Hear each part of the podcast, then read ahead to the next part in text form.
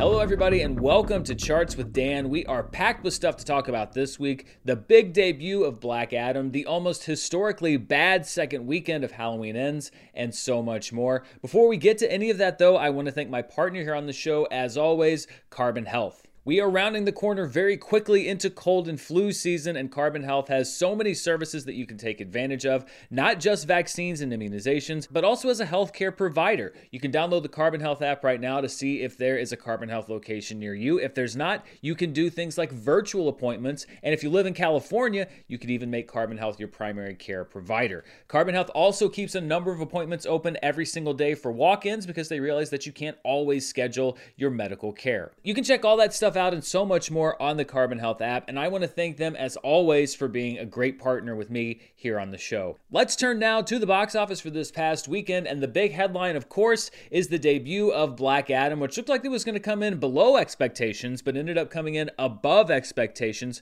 fueled largely by a very positive audience response, but not so much a critical one. We'll dive into that in just a moment. Let's look at the box office first of all. This is the top five for the previous weekend, October twenty-first through the twenty-third, and Black Adam's final number came in at just over sixty-seven million dollars, sixty-seven million four thousand three hundred twenty-three dollars. Another movie, our second place movie, also exceeded expectations. The George Clooney, Julia Roberts rom-com Ticket to Paradise came in at sixteen point five million dollars. In third place, in its fourth week of release, taking a thirty-two point six percent drop, is the horror film Smile, which actually bested the second week of Halloween Ends, which took an eighty percent drop from week one. We have a lot more to say about that in just a few minutes. And then rounding out the top five was Lyle Lyle Crocodile in its third week with a forty-three percent drop. So let's dive into a few things here. First of all, Black Adam, which was a really strong debut. Again, stronger than a lot of people had expected. When they got the preview numbers on Thursday night, people were saying like, oh, well, it might come in a little bit lower than where we thought it was, but it had a very strong Friday, a very strong Saturday, and good word of mouth, which equaled a big, strong box office showing. A lot of it is science, and a lot of it's not really science. If you make a movie that audiences respond to, generally, it will do fairly well. This was also a big weekend for Dwayne The Rock Johnson as a solo film star. These are the top five openings for movies that feature Dwayne Johnson domestically, and you can see that it is dominated by entries in the Fast and Furious franchise, which while he was a key part of the ensemble, he was never the lead. At number one is Furious seven with its one hundred forty-seven point one million dollars debut, followed by The Fate of the Furious with ninety-eight point seven million dollars. Fast and Furious six comes in third with ninety-seven point three million dollars, followed by Fast five with eighty-six point one million dollars, and The Mummy Returns, going all the way back to the turn of the century, with sixty-eight point one million dollars, and that's unadjusted for inflation. But when we look at this through the lens of movies starring Dwayne Johnson, when I say starring, I mean he's on the poster. When the credits roll, the first name you see is Dwayne Johnson. This was a career high for The Rock. Black Adam, with its sixty-seven million dollars opening, tops Hobbs and Shaw, which seems like it opened forever ago, but that was just pre-pandemic, with sixty million dollars. Jumanji: The Next Level is right behind with fifty-nine point two million dollars, followed by San Andreas with fifty-four point five million dollars, and then G I. Joe Retaliation, going back about a decade, with its forty point five million dollars opening. You might say, well, wait a minute, where's Moana? Dwayne Johnson actually did not get top billing in Moana. He was not the first person credited, so um, Moana does not count for this chart. We've talked a lot on this show about Dwayne Johnson, the fact that some of his movies open well, some of them open not so well, and there have been persistent questions about his ability to carry a movie on his own. Well, now we have a career best for him and a superhero franchise to boot that he has his own personal stamp all over. So this was a very significant step, I think, in his feature film career outside of being in an ensemble. We know he operates really well in an ensemble. Now he's asserting himself even more. Black Adam wasn't just one of the best openings for Dwayne Johnson. It was also one of the best openings domestically for the month of October. You can see that Joker still has the number one opening all time with ninety-six point two million dollars, followed by Venom: Let There Be Carnage from last year with just over ninety million dollars, the original Venom film with eighty point two million dollars, twenty eighteen's Halloween with seventy-six point two million dollars, and then you see Black Adam with its total of just over sixty-seven million dollars. But the box office wasn't the only story that people were talking about when it comes to Black Adam this weekend. The other news story being the difference between the critical response to Black Adam and what appears to be the audience response to Black Adam. I gave Black Adam a positive review, but it was very mixed, and the scores critically have been sinking all weekend from around fifty percent to now under forty percent. Unfortunately, this is something that's happened plenty of times to movies in and out of the D C universe, but what makes Black Adam a little bit different in this case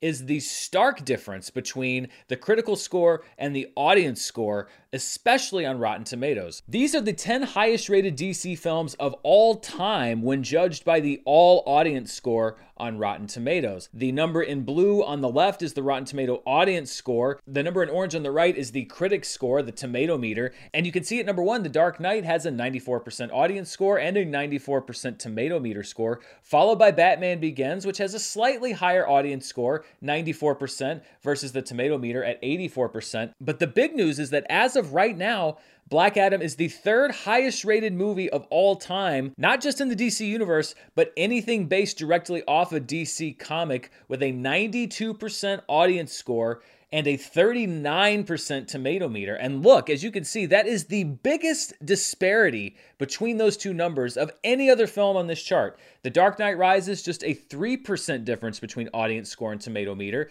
The other big disparity on here is Joker, an eighty-eight percent audience score and a sixty-eight percent tomato meter score. So that's a twenty percent gap, but still fresh and fresh. Just a three-point gap for Batman Mask and the Phantasm, just a two-point gap between The Batman. Superman the movie actually has a little bit higher of a tomato meter score than an audience score, but still just a seven-point gap there, a nine-point gap on Batman eighty-nine, and a ten-point gap on Wonder Woman. But when you look at Black Adam, a fifty-three-point gap between its tomato meter score and its audience score. But is this a trend? Is it something that happens a lot where a movie will get a low tomato meter score from D C specifically and get a high audience score? Well, when we look at the numbers, that doesn't exactly bear a whole lot of fruit. These are the ten lowest rated D C films by tomato meter, along with Black Adam, which ties for eleventh lowest. As you can see, most of the time, the audience score and the tomato meter generally agree. The worst reviewed D C film of all time is Catwoman with eight percent, tied with Supergirl, which also also has eight percent. You can see the audiences largely rejected those films as well. Superman four, The Quest for Peace, Batman and Robin, Steel, and Jonah Hex all have very low tomato meter scores and audience scores. The first movie with a big difference between the audience score and the tomato meter is Suicide Squad. There's a thirty-two point gap there, but basically that means that the critical rating of Suicide Squad is very rotten, and the audience rating is just barely rotten. So yes, there is a difference, but it doesn't drastically change the reaction to the movie. You see the audiences are actually a little more kind to Green Lantern as well, a nineteen point gap between the tomato meter and the audience, but that's still rotten and rotten. Batman v Superman has a thirty-four point gap between the tomato meter and the audience score. That means the critics rated it very rotten and audiences rated it just barely fresh, so we do have a flip there from rotten to fresh. But look at Black Adam, a thirty-nine percent tomato meter score, a ninety-two percent Rotten Tomato audience score. That's a fifty-three point difference, as I mentioned before, and it is by far the biggest gap between the tomato meter and the audience score that we see on Rotten Tomatoes. So this is not a case where a bunch of D C films come out and they all are received warmly by audiences and not so much by critics. There is something in particular about Black Adam that seems to have really energized audiences and really turned off critics. And in my own personal opinion, I think that Black Adam is a fairly generic, right down the middle superhero film, but I think it also had a lot of very big positives about it, and it might just be that the audience is responding to those positives more than critics are. It may be that they're going out on the high of the big cameo at the end of the film, which may have boosted the scores, or it may just be that this is a case where critics just aren't impressed with a movie that audiences really, really like. That's certainly not rare, but again, the degree here is something that I think is really noteworthy. It's also possible that over time that Black Adam's score is going to go lower, but it didn't really do that at all this weekend, so that'll be something to keep an eye on as well. The cinema score wasn't quite as positive as the reviews that we're seeing off of Rotten Tomatoes. It got a B plus, which is certainly not terrible, but doesn't put it up there in the league with some of the best received superhero films of all time. But at the end of weekend one, it's pretty clear that so far this is a win for D C. This is a win for Dwayne Johnson. In the eyes of to many audience members, it's a win. And I think that it's gotten people energized about the future of the D C Cinematic Universe, which is also a good thing. So generally, I think if you're Warner Brothers, for the next few days, you're going to kind of bask in the glow of this and then hope that Black Adam is able to keep on performing for the next couple of weeks. Of course, we have another huge comic book movie that is entering the stratosphere in early November, Black Panther Wakanda Forever, that is probably going to take a lot of those dollars away from Black Adam. So what Warner Brothers is hoping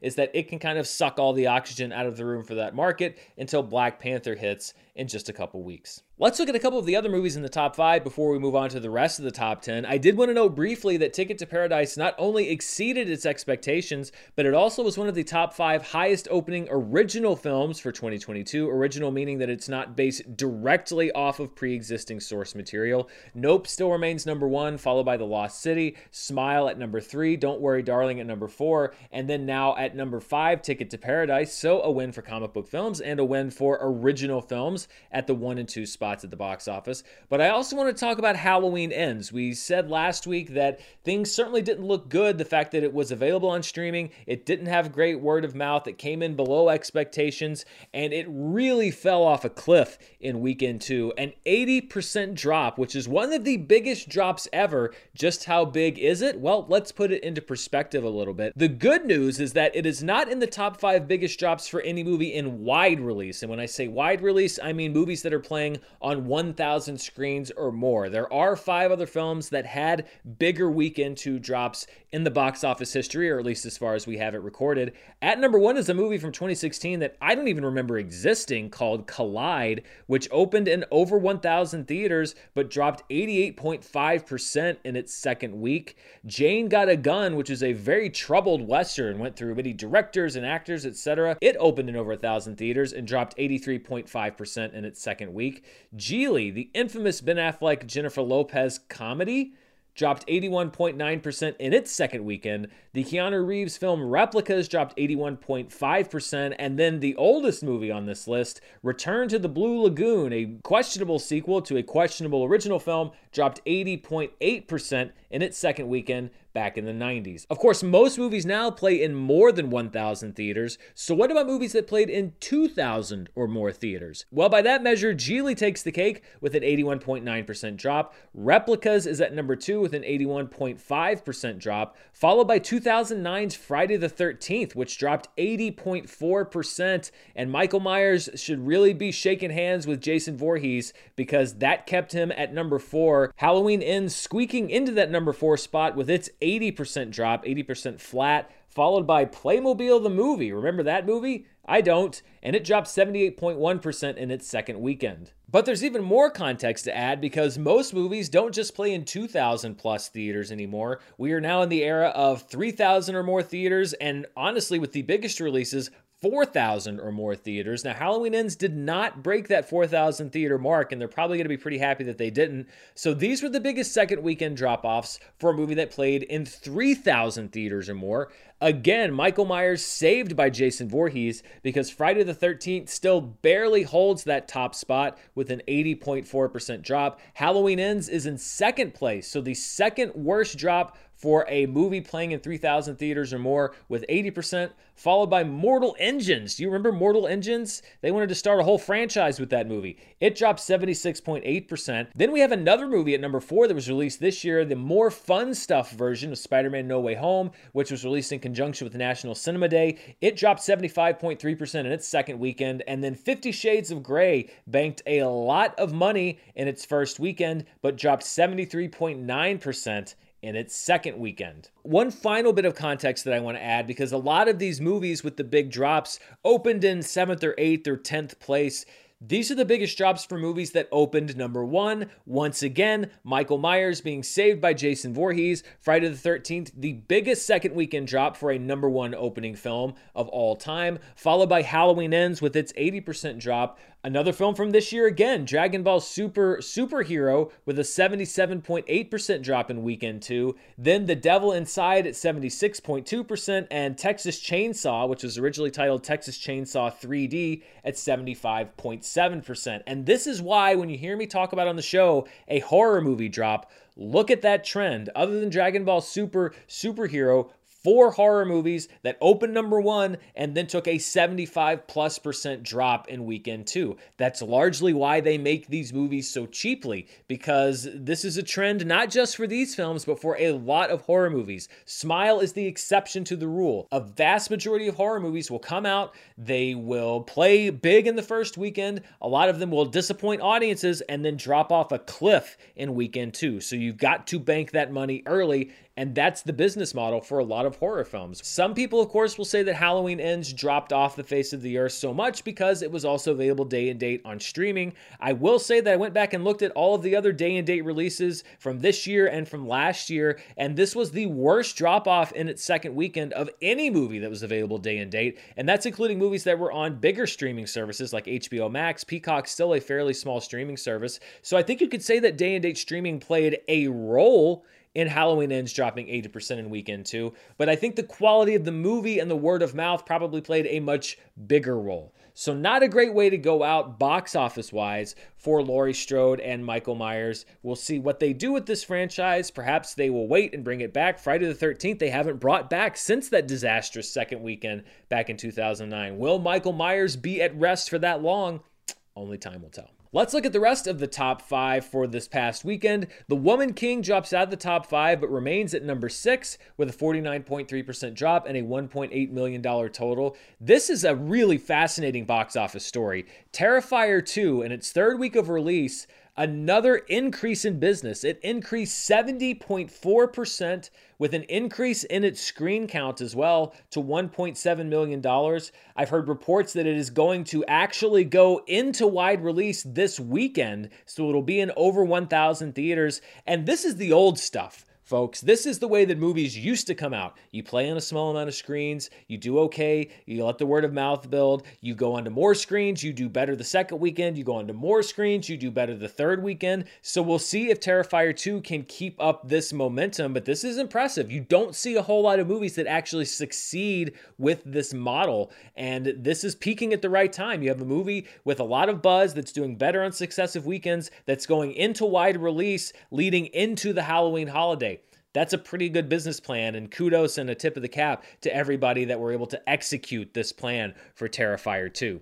At number eight is Don't Worry Darling. In its fifth week, it dropped sixty-one point two percent with a sub one million dollars gross of eight hundred sixty-seven thousand dollars. Amsterdam has another big drop in its third week, seventy percent with an eight hundred twenty-four thousand dollars gross. And finally, in week three, another movie that is increasing business week over week, Triangle of Sadness, which started in very limited release, is slowly adding theaters. It had an eighty point two percent increase in business from last week and is able to break into the top ten with a six hundred one thousand dollars total.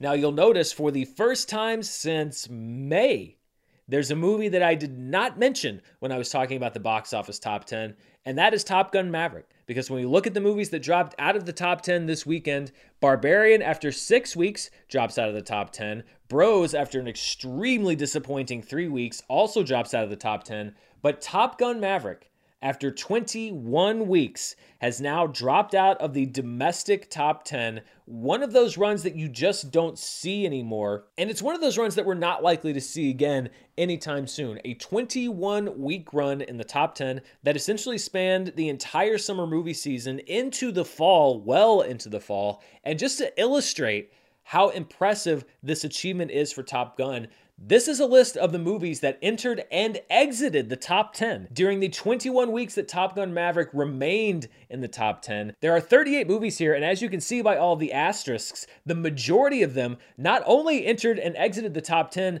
while Top Gun Maverick was still in theaters, they also came out on physical media. There are movies that shared a multiplex with Top Gun Maverick that now are on the shelves of people at home as the movie is just now exiting the top ten. I'm not going to say that's unprecedented because that's the way that movies used to work, but it has been a very long time since we've seen a movie that has been able to do that. The biggest hit of Tom Cruise's career and a lot of people's favorite movie of twenty twenty-two. So congratulations, Top Gun Maverick. What a run in the top ten, twenty-one weeks. Um, it's going to be a very, very long time. I honestly don't know if I'll ever be sitting in this chair or any other chair talking about a movie in the top ten for that long. Overall, the overperformance of the top top two at the box office and the strength of some of the movies that are still there propelled us for the first time since the summer over the one hundred million dollars mark domestically for the weekend at the box office. We also passed where we were this time last year after falling far short for the last few weeks, and we are very close to the average of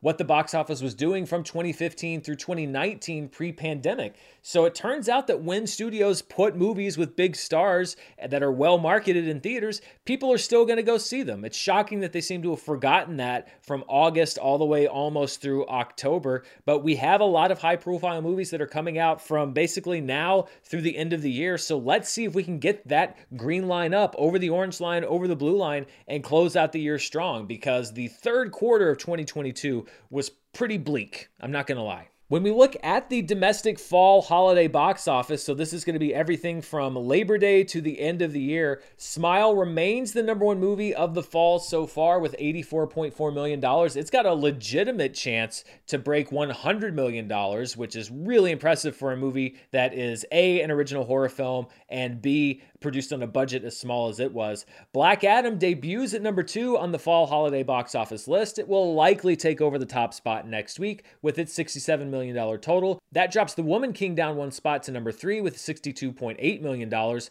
Halloween Ends stays at number four with fifty-four point one million dollars. Don't Worry Darling drops down two spots to number five with forty-four point two million dollars. Barbarian drops one spot to number six. Lyle Lyle Crocodile drops one spot to number seven. The Avatar re-release is listed as new on this chart, but it was actually an oversight by me. I did not add it. It wasn't on my initial list of movies that I was looking at when I generated this chart. So it is on the chart at number eight with twenty-four point seven million dollars. Ticket to Paradise debuts at number nine on the chart with sixteen point five million dollars. And Amsterdam drops three spots to number ten with thirteen point nine million dollars. That drops Bros, See How They Run, and Pearl out of the domestic fall holiday box office top ten. Black Adam did great in thousands of theaters around the country, but we also had a really strong debut from a movie that was in only four theaters, and we can see that by looking at our per theater averages for the past weekend. Martin McDonagh's new film, The Banshees of Inisherin, which is one of my favorite movies of the year. It's a reunion between Colin Farrell and Brendan Gleeson. I'm going to do a review of it here on the channel as it expands, because I want people to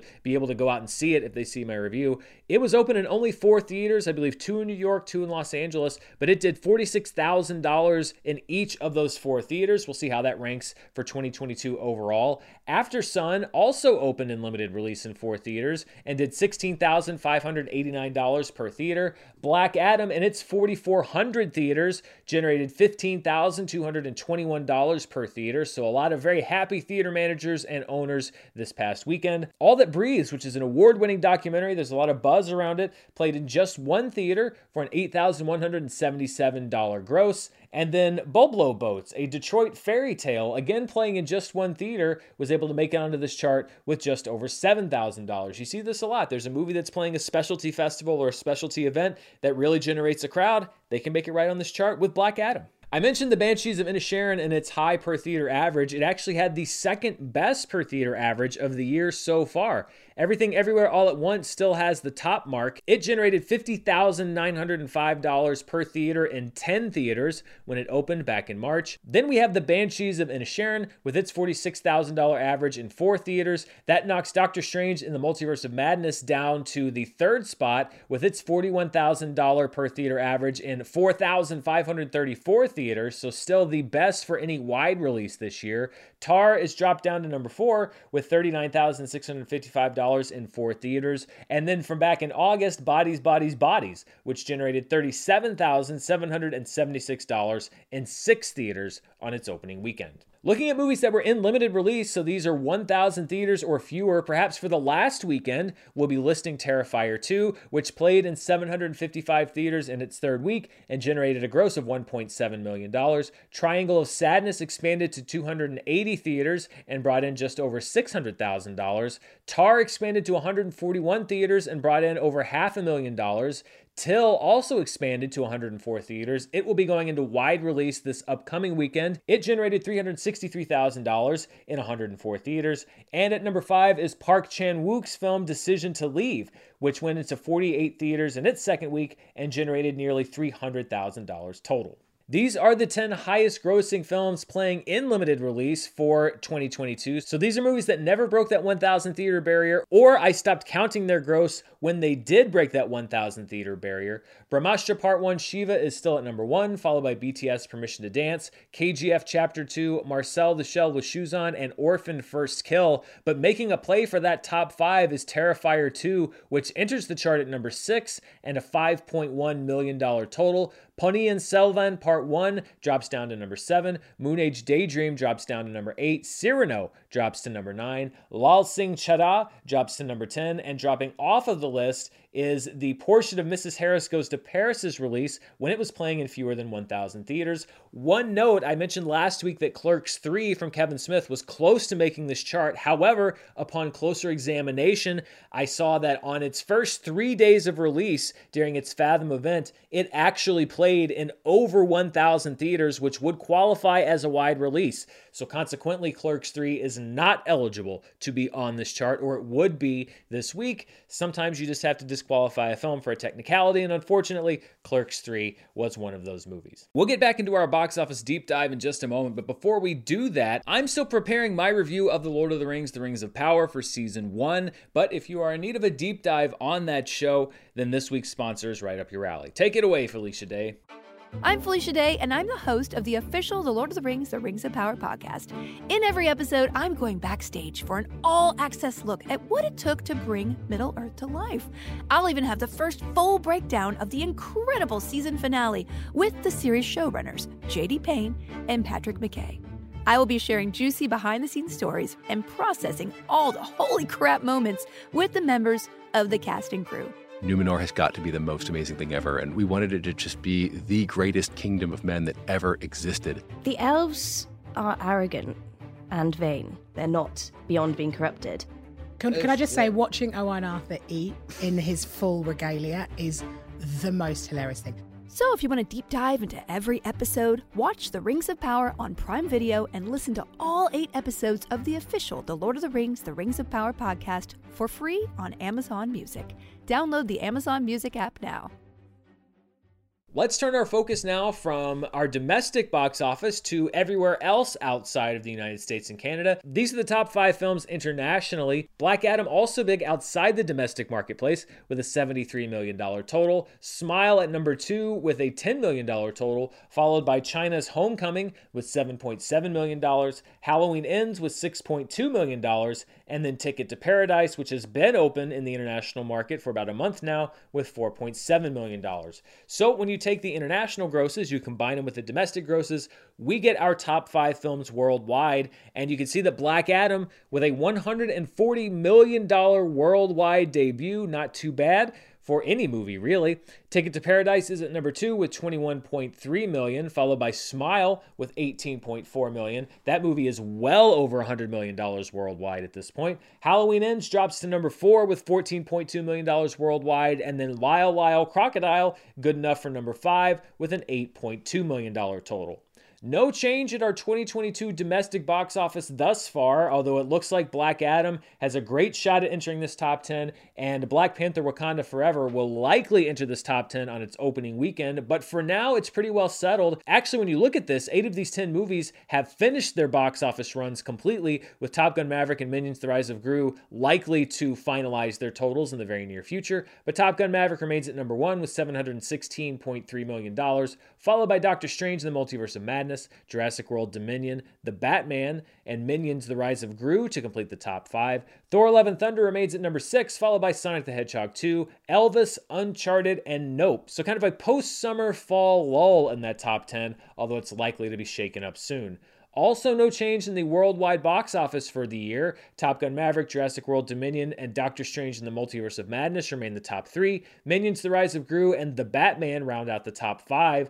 Then at number six through ten, we've got Thor: Love and Thunder, The Battle at Lake Changjin two, Moon Man, Fantastic Beasts, The Secrets of Dumbledore, and Sonic the Hedgehog two at number ten. This is the point in the show where we not only take a look back at a weekend from box office past, but I think I've decided I also would like to weekly, uh, if it's so called for, use this part of the show to remember somebody who has contributed to the legacy of entertainment, film, television, et cetera. And there was actually a name uh, who I did not mention last week because uh, I wanted to speak about Angela Lansbury, and that is Robbie Coltrane, who sadly passed away last week, reportedly after a long battle with illness. Most people of a couple different generations and many generations in the future likely to know Robbie Coltrane best as Hagrid from the Harry Potter films, one of those cases where it really seemed like an actor was born for that role. My first exposure to Robbie Coltrane was actually in a couple of the Pierce Brosnan and James Bond films. He played Sukovsky, who was a Russian ally slash nemesis of Bond's. He played that with a real cheeky sense of humor, and that was the first time I remember ever seeing Robbie Coltrane. He was also the star of a very influential crime drama in the U K called Cracker, which had many series that aired over many different years. When you read the remembrances of Robbie Coltrane, almost to a person, he seemed to be a very warm and giving person, a very warm and giving actor who, uh, especially in the Harry Potter series, really helped to usher these young actors into the world, not only of Harry Potter uh, on screen, but of acting off screen. And it was touching to hear all of the words of kindness uh, shared from those stars as well. And really, when you think about it, he has got one of those moments that I think is going to be a part of cinema history forever. Him saying, "You're a wizard, Harry. You're a wizard, Harry." That is going to be in so many montages when people talk about fantasy movies and the magic of movies and kids' movies for so many years. It's one of those legacies that is going to outlive not only him, but many of us that are here. And it also seems something that Robbie Coltrane was very acutely aware of in a documentary that was released called Return to Hogwarts on H B O just this year. You could be watching it in fifty years' time, easy. I'll not be here, sadly, but... But Hagrid will, yes.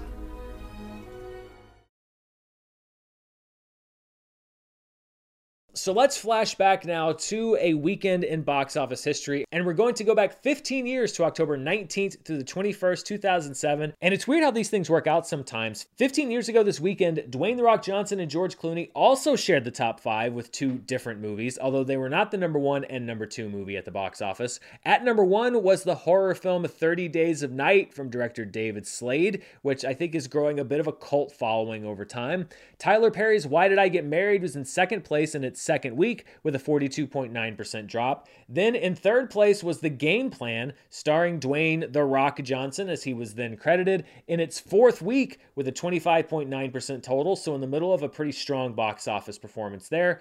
George Clooney's Michael Clayton, which was a big Oscar movie that year, in its third week was at number four with six point six million dollars total and a thirty-five point six percent drop. So a decade and a half later, they are adjacent to each other once again with two films in very different genres. And then at number five was the sports parody comedy The Comebacks, which is maybe one of the worst names for a movie that I've ever heard.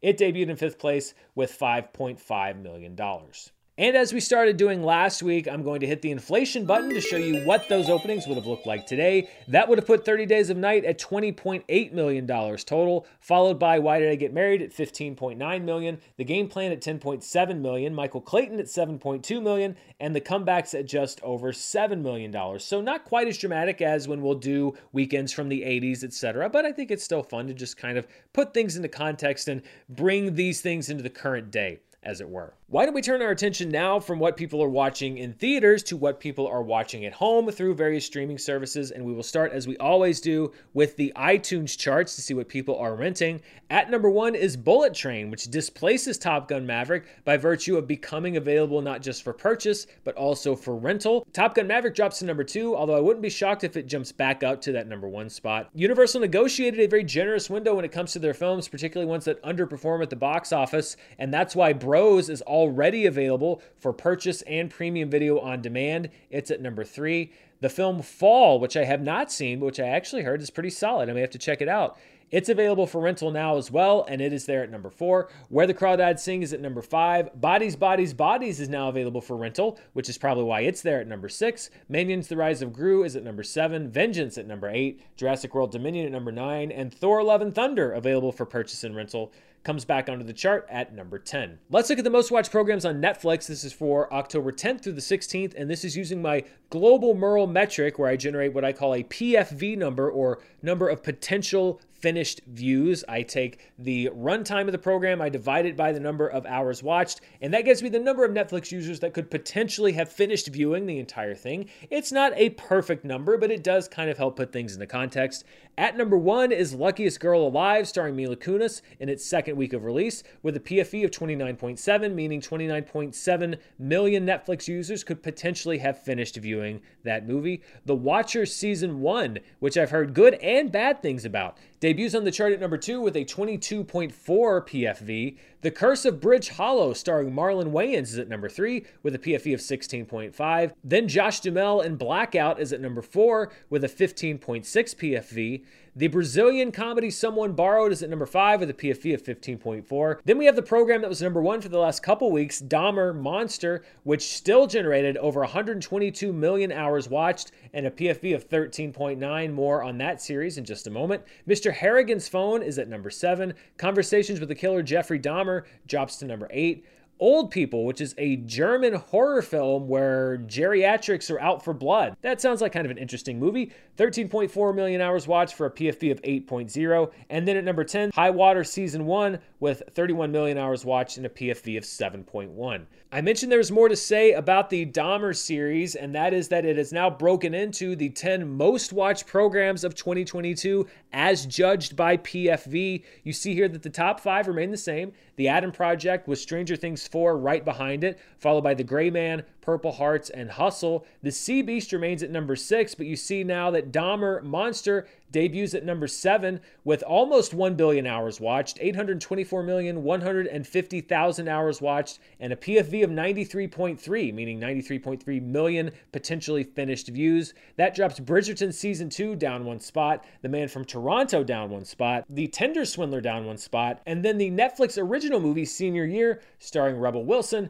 drops out of the top ten altogether. Let's look at the streaming numbers coming out of Nielsen. Now, these are not perfect numbers. They're delayed by about a month. So this is for the week of September nineteenth through the twenty-fifth. This is by total hours viewed, and it doesn't include all streaming services, although it does include most at this point. When we look at the most watched streaming movies, Father Stew on Netflix is at number one with eleven point nine million hours watched, followed by the debut of Lou on Netflix with eleven point three million hours watched. Do Revenge is at number three, followed by Thor Love and Thunder and Pinocchio, both on Disney Plus. A Jazzman's Blues debuts at number six with four point one million hours watched, followed by Despicable Me two and Sing two. This Is the End on Netflix debuts on the list at three point five million hours watched. And then at number ten, the perennial favorite Encanto on Disney Plus with three point two million hours watched. Let's look now at the ten most watched streaming shows, and this is by total hours watched. We will look at a different metric in just a moment. And going back again to the week of September nineteenth through the twenty-fifth, this was the debut of Dahmer, and it is number one on this list with a total of sixty point nine million hours watched, by a factor of over three times the most watched show on any of the streaming services that Nielsen is able to measure. Cobra Kai is at number two with eighteen point five million hours watched, followed by House of the Dragon with sixteen point eight million hours watched. It should be noted this is streaming only, so this does not include people that watched on H B O traditionally through cable providers. It actually tops Lord of the Rings, The Rings of Power, which is just behind at sixteen point two million hours watched. In the Dark's at number five with fifteen point three million hours watched. The debut of Fate the Winx Saga on Netflix at number seven with eleven point two million hours. At number eight, another debut, El Rey Vicente Fernandez, with ten point eight million hours watched. Then N C I S on Netflix, and also making a debut, Andor on Disney Plus with a total of ten point four million hours watched. This would have been the debut week of Andor, meaning that it had three available episodes, which is probably why it has such high watch time. But it's not just a high watch time for the show in general, because when we look at watch time per episode, meaning of all the hours watched, when you divide it by how many number of episodes are available, which shows come out on top, Andor actually performs really well there as well. Dahmer has the best watch time per episode, ten episodes. We have the full run, so this is not a weekly release, but an hours watched per episode of six point one million. But there you see at number two, Andor, with its three episodes, three point four seven million watch time per episode. That's good enough for number two, topping Lord of the Rings, The Rings of Power. Five available episodes with a watch time per episode of three point two six million. Closing that gap, though, week by week is House of the Dragon. It's at number four with a watch time per episode of two point eight million through H B O Max streaming. There's a big drop, but we have Fate the Wink Saga at number five with a watch time per episode of eight hundred sixty-five thousand three hundred eighty-five hours. CoComelon's at number six, followed by Cobra Kai, El Rey Vicente Fernandez, In the Dark at number nine, and The Crown with a watch time per episode of two hundred forty-three thousand seven hundred fifty. She-Hulk Attorney at Law has been on this chart for the last couple weeks, but it was not among the ten most-watched original programs as reported by Nielsen, so I do not have that data for this week. And that wraps up charts for this week. We have gone over a lot, so let's just start wrapping it up. It is another busy week as we head toward the end of the year. Starting on Wednesday, Disney Plus begins streaming its animated special, Tales of the Jedi, so a new entry into the Star Wars universe. Also on Wednesday, Netflix begins streaming the Eddie Redmayne, Jessica Chastain, based on a true story film, The Good Nurse. Till opens wide this weekend, as does a new horror film, Pray for the Devil. So those are two new wide releases you can head out to see in theaters. Among the films opening in limited release is Armageddon Time, co-starring many, many people, including Anne Hathaway and Anthony Hopkins. This is the follow-up from director James Gray. His last film was twenty nineteen's Brad Pitt's sci-fi epic Ad Astra. Also opening in limited release, a movie that played Sundance earlier this year, the abortion drama Call Jane, which is very timely given real-life events that followed its debut on the film festival circuit. Call Jane co-stars Elizabeth Banks and Sigourney Weaver, and as I mentioned, will be playing in limited release. All Also streaming this weekend on Netflix is a movie that has received quite a bit of Oscar buzz. It's a film out of Germany, but it is an adaptation of the classic war story All Quiet on the Western Front, and it's another movie I'm very much looking forward to seeing. And that wraps us up for this week. Stay tuned here on the channel. I've got some reviews coming this week. I also have another Halloween-themed ranking video that'll be hitting very soon that I'm working on very diligently. I'm excited to bring you. Thank you, as always, to my partner, Carbon Health, but most of all, thank you for choosing to spend part of your day with me. I'll be right back here with more movie news, reviews, and more. Until then, stay safe, and I'll see you next time. Bye.